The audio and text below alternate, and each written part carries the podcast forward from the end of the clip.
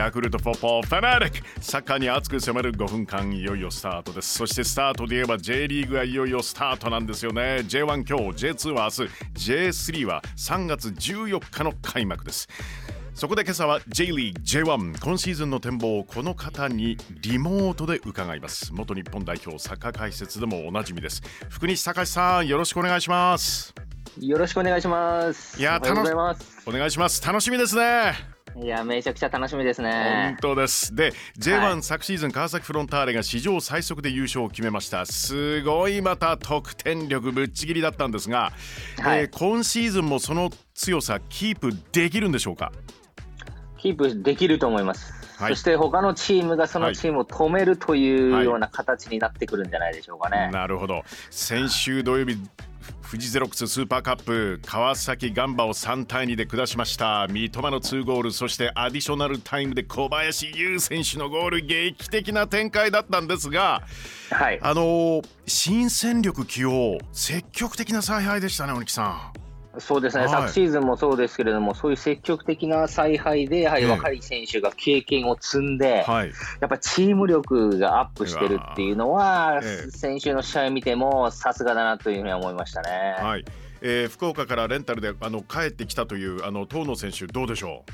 いや、非常にいいと思いますね。もう普通に出てる選手たちも、こういう選手が出てくると、はい、まだまだやらなきゃいけないなっていうのは、今年もまた思ったと思いますんで、はい、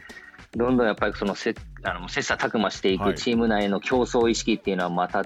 ついてると思いますね。はい、そしてあのやっぱりあのパス回しの魅力本当に皆さんあの各選手冷静に回してますよね。そうですね、もう本当、周りの状況をすごい見れてる、はい、だからこそ、動き出しっていうのも早いし、うん、そこでリズムが良くなっていくっていうのはありますよね、はい、そして先ほどおっしゃってました福西さん川崎を追うのはどこかということなんですけれども実はあの、はい、スポルティーバのウェブサイトあの解説ちょっと拝見しておりまして順位予想されているんですが、まあ、トップは川崎ということなんですが2位が、はい、2位が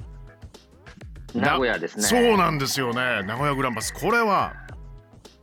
はい、昨シーズン、やはり最小し J リーグ最小失点だったっていうのは大きいなと思ってまして、はいそして攻撃陣をどうするのかっていうところで、うん、あれだけ強い攻撃陣、個人の能力が高いですけれども、はい、その中にやはり大型補強をしてきたっていうところがあるので、はい、やっぱり守備のベースをしっかりと戦い続けられれば、僕は来るんじゃないかなと。そして攻撃陣がね、やっぱりあれだけの能力がある選手が誰が出てもいいっていう選手層の厚さっていうのは出てきましたんで、やっぱり ACL との兼ね合いにはなると思うんですけれども、チームが維持できれば、可能性はあるんじゃないかとは思ってますね。はい、あの移籍柿谷選手ですよね。はい。これ楽しみじゃないですか。いや、かなりですね、えー、楽しみですね、柿谷選手も斉藤選手もいますし、うん、はい、はい、はい、そうなんですよ。はい、はい、大爆発期待される わけなんですが、で、ね。はい、福西さんの予想、あの順位の予想ですが、3位に鹿島アントラーズ。あの昨シーズンちょっとちょっと迷走のスタートからあの終盤がこう上がってきたんですよね。そうですね、えー、やっぱ終盤上がってきたチームっていうのは、それがまた自信につながって、うんうん、さあ、今シーズンやってやるぞっていうベースがやっぱできるんで、はいえ。ー、今年のお今シーズン、鹿島がやっぱ ACL もないですし、チームの、はい、作るこのベースっていうのはしっかりとできるんじゃないかなっていうね、はい、気はしてますね。だってもう名門中の名門ですものね。そうですね、えー、そして、まあ、選手も変わりながらもしっかりとチームとしての毎年毎年、戦えるチームっていうのはできてますから、やっぱり監督が変わってからの2シーズン目っていうことで、はい、ザオの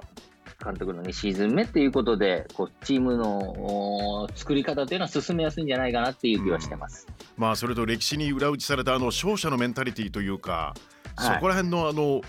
なんかこうマインドとかあのスピリットは強いですものね。そうですね、やっぱ鹿島にいると、まあ、それがついてくるというか、えー、まあ、しっかりとみんなに浸透して、えー、そして勝つためにどうするんだっていうのをチームでやっぱ考えていく、うん、そういう雰囲気がすぐできてるんで。はいもう個人の期待したいですね。はい、メンタリティ強烈なんですがさあ、あのー、個人のタイトルにもちょっと目を向けたいんですがこれ本当に予想は難しいのであの得点を予想というよりはなんかこう大爆発する攻撃の選手どどんなあの選手イメージされてますか？僕はその鹿島のエベラウドは、ええ、すごいこう昨シーズン来た時に、まあ、日本のサッカーに慣れるまでにちょっと時間かかったかなっていう感じしたんですよ。はい、ただやっぱ慣れてきて終盤めちゃくちゃこう点取り始めて、うん、ちょっと止められない状況にはなってきたんで、うんうん、今シーズン注目して見ていきたいなっていう気はしてますね。はい、あと守りを固めるもしくはあの攻撃にも積極的に参加するディフェンス。あでもその前にやっぱりゲームメーカーですね。ゲームメーカーファンタジスタここら辺どうでしょう？うんファンタジスタすごい多いんじゃないかと思うんですけど、ベテランの選手はね、こう中村俊輔、小野伸二っていう選手はやっぱ注目はしたいんですが、ええ、あやっぱ中村健吾もいなくなって、うん、まあ、川崎フロンターレがあのサッカーをしていくのに、はい、じゃあ、で家長をそうだし、うん、三笘とか、はい、大島とか、うん、田中をいろんな選手がいる中で、だ誰がこう。すすごいプレーをするんだろうっていうね、ワクワク感がこう高いですね。そうですね。では、ディフェンス陣、どうでしょう、注目は？僕はね、まあ、東京オリンピックもありますし、セレッソ大阪の瀬古選手とか、FC 東京の渡辺剛選手とか、はい、はい、ちょっと若い選手がね、どれだけ頑張ってくれるかっていうところは見ていきたいですよね。はい、そして昨シーズン、降格なしということで、まあ、そういうことだったため、まあ、コロナもありました、今シーズンは J1 から J2 へ4チーム降格、これ、これ、厳しいですね。いや、これ、相当厳しいと思いますよ。4チーム。はい、4チームですんで、えー、もう今シーズンの戦い方っていうのも早い段階で、えーもう残留するために引き分け狙いでもいいんじゃないかっていうふうなところとか、ええ、中断期間にちょっとやっぱチーム変えていかなきゃいけないねっていうところとか、はいえ、結構スタートダッシュで変わっていくんじゃないかなっていう予想はしてるんですけど。なるほど。まああの戦力にどうしても当然これはあの各チーム差があるので戦い方相当工夫しないとこの4チームの中に入って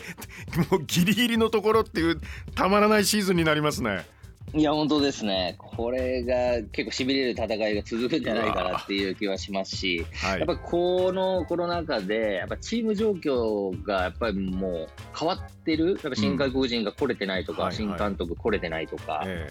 チームに。遅れて遅れて合流してきたとか、はい、やっぱ新外国人がどれだけこう働いてくれるかっていう期待もあったと思う中でできてないチームもあるんで、ええそこのチーム状況の今の現状っていうの違いはやっぱり最初に出てくると思いますから、はい、そういうところも注目しながら見ていくと